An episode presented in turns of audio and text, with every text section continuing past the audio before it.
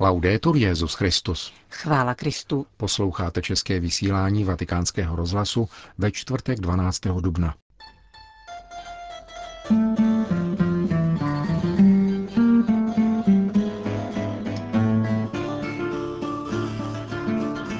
O třech charakteristikách velikonoční radosti, poslušnosti, svědectví a konkrétnosti kázal dnes papež František při raní mši v kapli domu svaté Marty. Chybil jsem v hodnocení chilských sexuálních deliktů, píše papež František v listu adresovaném chilským biskupům. Roztržky na téma Sýrie zrcadlí selhání OSN, říká apoštolský nuncius Sýrii kardinál Zenári. Od mikrofonu přejí nerušený poslech Milan Glázer a Johana Bronková. Zprávy Vatikánského rozhlasu. Vatikán. Křesťanské svědectví vyvolává odpor, ale nikdy neprodává pravdu, jak dosvědčuje dnes více než v prvních staletích mnoho pronásledovaných a zabitých křesťanů. Kompromisy však produkují křesťany pouze zdánlivé. Proto je třeba prosit o milost, pamatovat si ono první setkání s Ježíšem, které nám změnilo život. Kázal dnes po velikonoční přestávce znovu v kapli domu svaté Marty papež František. Poslušnost, svědectví a konkrétnost jsou tři charakteristiky velikonoční radosti zdůrazněné Petrovým nástupcem. 50 dnů, jež následovali po Velikonocích, poznamenal, byly pro apoštoly dobou radosti z Ježíšova zmrtvých vstání. Radosti pravé, ale dosud nejisté, bázlivé a plné otázek po budoucnosti. Pochopili, protože viděli Pána, ale nepochopili všechno. Teprve Duch Svatý jim dal pochopit všechno a dodal odvahu počínat si zcela jinak. Dnešní liturgické čtení podává, jak byli apoštolové zatčeni v jeruzalémském chrámu, kde hlásali vzkříšeného Ježíše. Byli předvedeni před veleradu a velekněz je vyslýchal, protože neuposlechli zákaz, že totiž nesmějí v Ježíšově jménu kázat a učit. Petr však odpověděl, více je třeba poslouchat Boha než lidi. Papež zdůraznil, že tato poslušnost apoštolů je milost Ducha Svatého. Poslušnost je následování Ježíše, který byl poslušný až k smrti plněním Otcovy vůle. Syn nám tak otevřel cestu. Křesťanská poslušnost je tedy přilnutím k Bohu a plněním Boží vůle. Poslušnost Bohu, nikoli světu, protože svět všechno řeší světskými věcmi. A první jsou peníze, jejichž pánem je ďábel.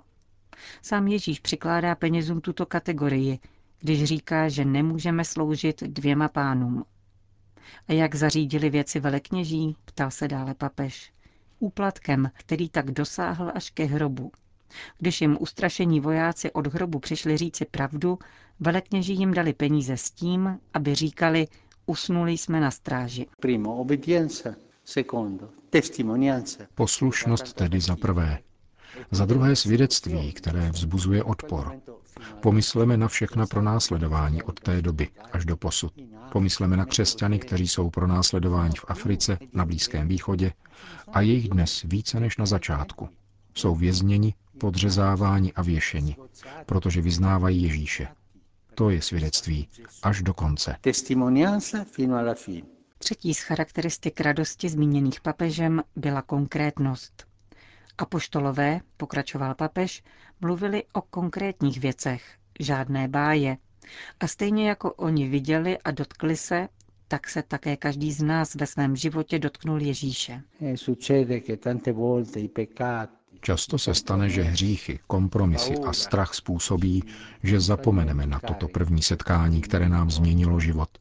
Zůstane vzpomínka, ale je rozředěná a stáváme se zdánlivými, povrchními a napomádovanými křesťany. Stále prosme Ducha Svatého o milost konkrétnosti. Ježíš vstoupil do mého života mým srdcem, vstoupil do mne duch. Potom jsem možná pozapomněl, ale milost upamatuje na první setkání. Nyní je tedy čas prosby o velikonoční radost. Vyprošujme si ji sobě navzájem, tedy onu radost, která je z Ducha Svatého a kterou dává Duch Svatý. Radost velikonoční poslušnosti, radost velikonočního svědectví a radost velikonoční konkrétnosti. Kázal papež František při raní mši v kapli domu svaté Marty.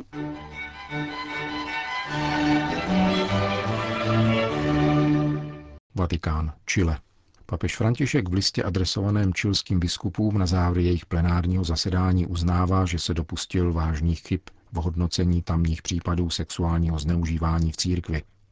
Římský biskup žádá o odpuštění a zve chilské biskupy na poradu do Vatikánu, aby spolu s ním diskutovali o zprávě papežských vyslanců, kteří přešetřovali delicta graviora v Chile. V lednu tohoto roku papež František během apoštolské cesty do Chile odmítl jako očerňování námitky vznášené proti tamnímu biskupovi Juanu Barrosovi. Později však upřesnil, že se špatně vyjádřil a zranil tak oběti sexuálního zneužívání v církvi, kterého se dopustil chilský kněz Fernando Karadima. Biskupovi Barrosovi bylo vytýkáno, že o zneužívání věděl, ale kryl je.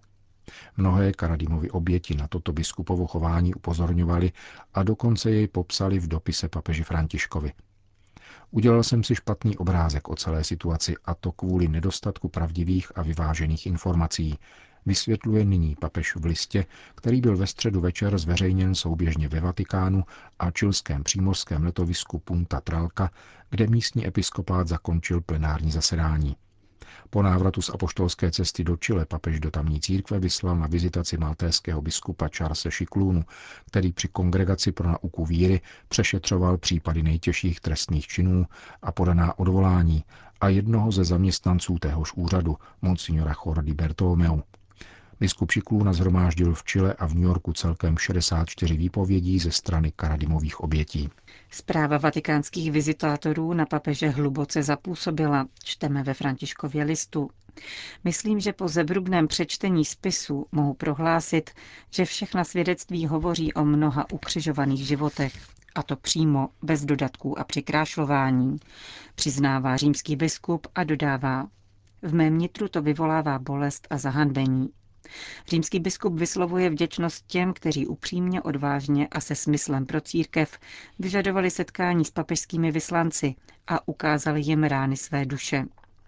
Františka navíc překvapila diskrétnost, díky které se celá záležitost nezměnila v mediální cirkus.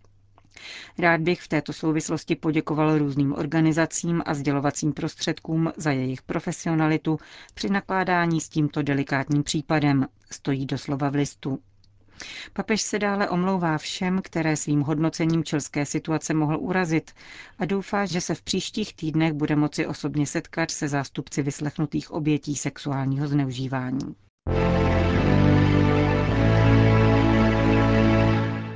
Damašek. Opakované roztržky na půdě Rady bezpečnosti Spojených národů jsou trestuhodné, protože fakticky znemožnili jakýkoliv pokus vyřešit konflikt a hledat cestu trvalého míru v Sýrii. Apoštolský nuncius v Damašku kardinál Mario Zenári v rozhovoru pro agenturu Asia News neskrývá obavy z budoucnosti národa, který se ocitl na pokraji otevřené války mezi světovými mocnostmi s jejich protikladnými zájmy a spojenectvími. Mezi Moskvou a Washingtonem pokračují slovní přestřelky, zatímco OSN nadále stagnuje a demonstruje nemohoucnost nejvyšší celosvětové organizace v syrské záležitosti. Damašek mezitím dokončil ofenzívu v východní Gútě dobytím Důmy, kde údajně došlo v minulých dnech k chemickému útoku, o němž sice neexistují nezávislá svědectví, a přece vyvolal eskalaci napětí. Apoštolský nuncius v Damašku mluví o nepřijatelných roztržkách uvnitř organismu, mezi jehož primární úkoly patří zastavování konfliktů a hledání cesty míru všemi možnými způsoby. Poslední z těchto rozmíšek se odehrála před několika dny. Jak dosvědčuje kardinál Zenári, snaha řešit syrskou situaci vyústila v tucet vetovaných rezolucí ve chvíli naprosto klíčové pro budoucnost této země. V Radě bezpečnosti Spojených národů je 5 permanentních členských zemí. Spojené státy, Rusko, Čína, Francie a Spojené království. Na základě statutu OSN každá z těchto zemí má právo veta, kterým může zablokovat rozhodnutí odhlasovaná většinou. Právo veta, připomíná kardinál Zenári, bylo užito před několika dny k zablokování 2 návrhů protikladných rezolucí, jedna navržená Spojenými státy, druhá Ruskem.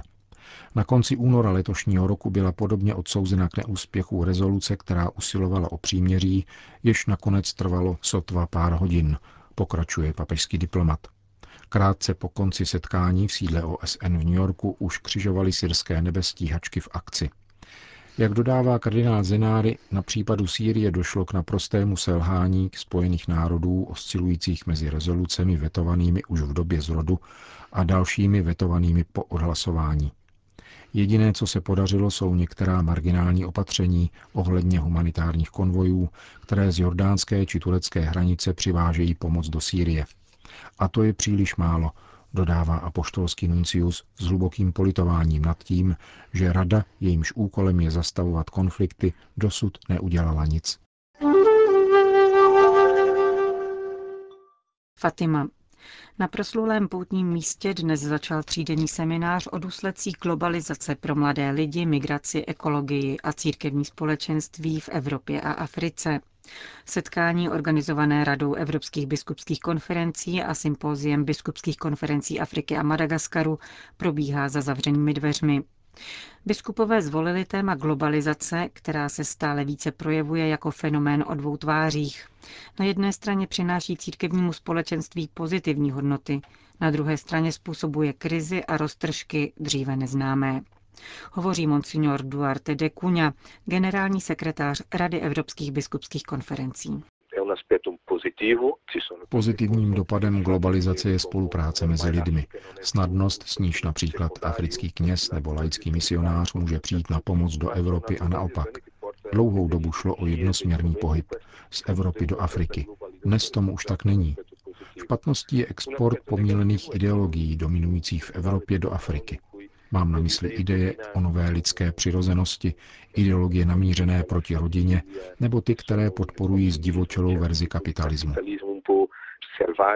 Na poutní místo do Fatimy pozval pořadatele semináře lisabonský patriarcha, kardinál Manuel Clemente.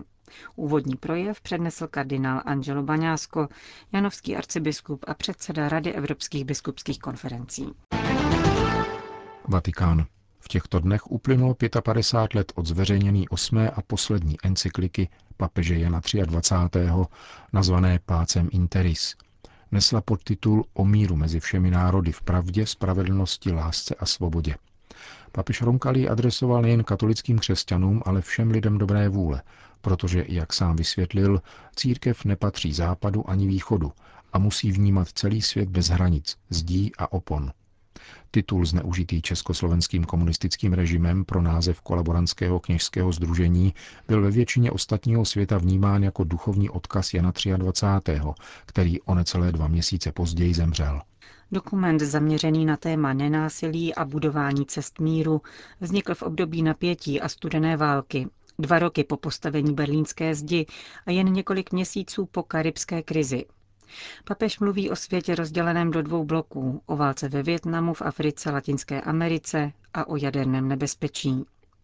Mír zůstává prázdným slovem, pokud se neopírá o řád založený na pravdě, budovaný podle spravedlnosti, oživovaný a integrovaný láskou a uváděný do praxe ve svobodě, píše Jan 23. Papež Roncalli stanovuje 4 hlavní body, které mají orientovat lidstvo na cestě míru. Centrálnost lidské osoby s jejími nezcizitelnými právy, avšak rovněž s povinnostmi.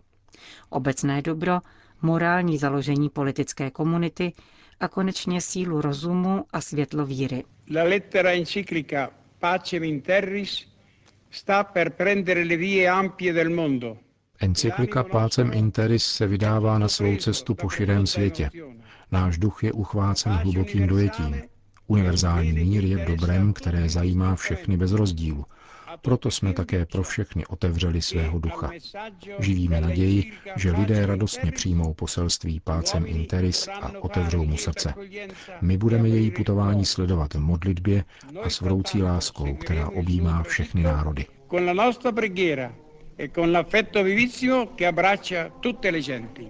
Řekl Jan 23. u příležitosti zveřejnění dokumentu.